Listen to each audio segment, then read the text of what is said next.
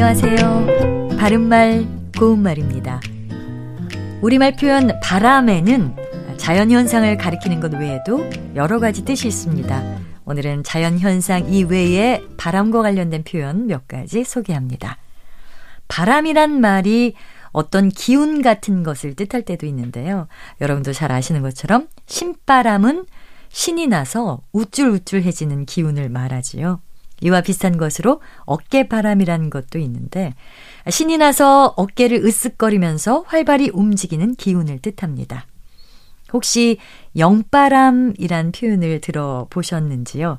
이 말은 뽐낼 정도로 등등한 기세를 뜻해서 그 사람은 소원을 성취하여 영바람이 났다처럼 말할 수 있습니다. 지금 들으신 것처럼 이 표현은 영바람이라고 된소리로 발음합니다. 또 몹시 지친 때에 숨이 차서 숨결이 고르지 못하고 몸이 떨리는 현상을 속바람이라고 합니다. 예를 들면 그는 분함을 못 이기어 속바람이 일어날 듯 하였다. 이렇게 표현할 수 있습니다. 그리고 반가운 손님이 왔다는 소식에 선바람으로 달려나갔다에서 선바람은 지금 그대로의 차림새를 뜻하는 명사고요. 예문에서처럼 주로 선바람 으로의 형태로 사용되고 있습니다. 바른말 고운말 아나운서 변희영이었습니다.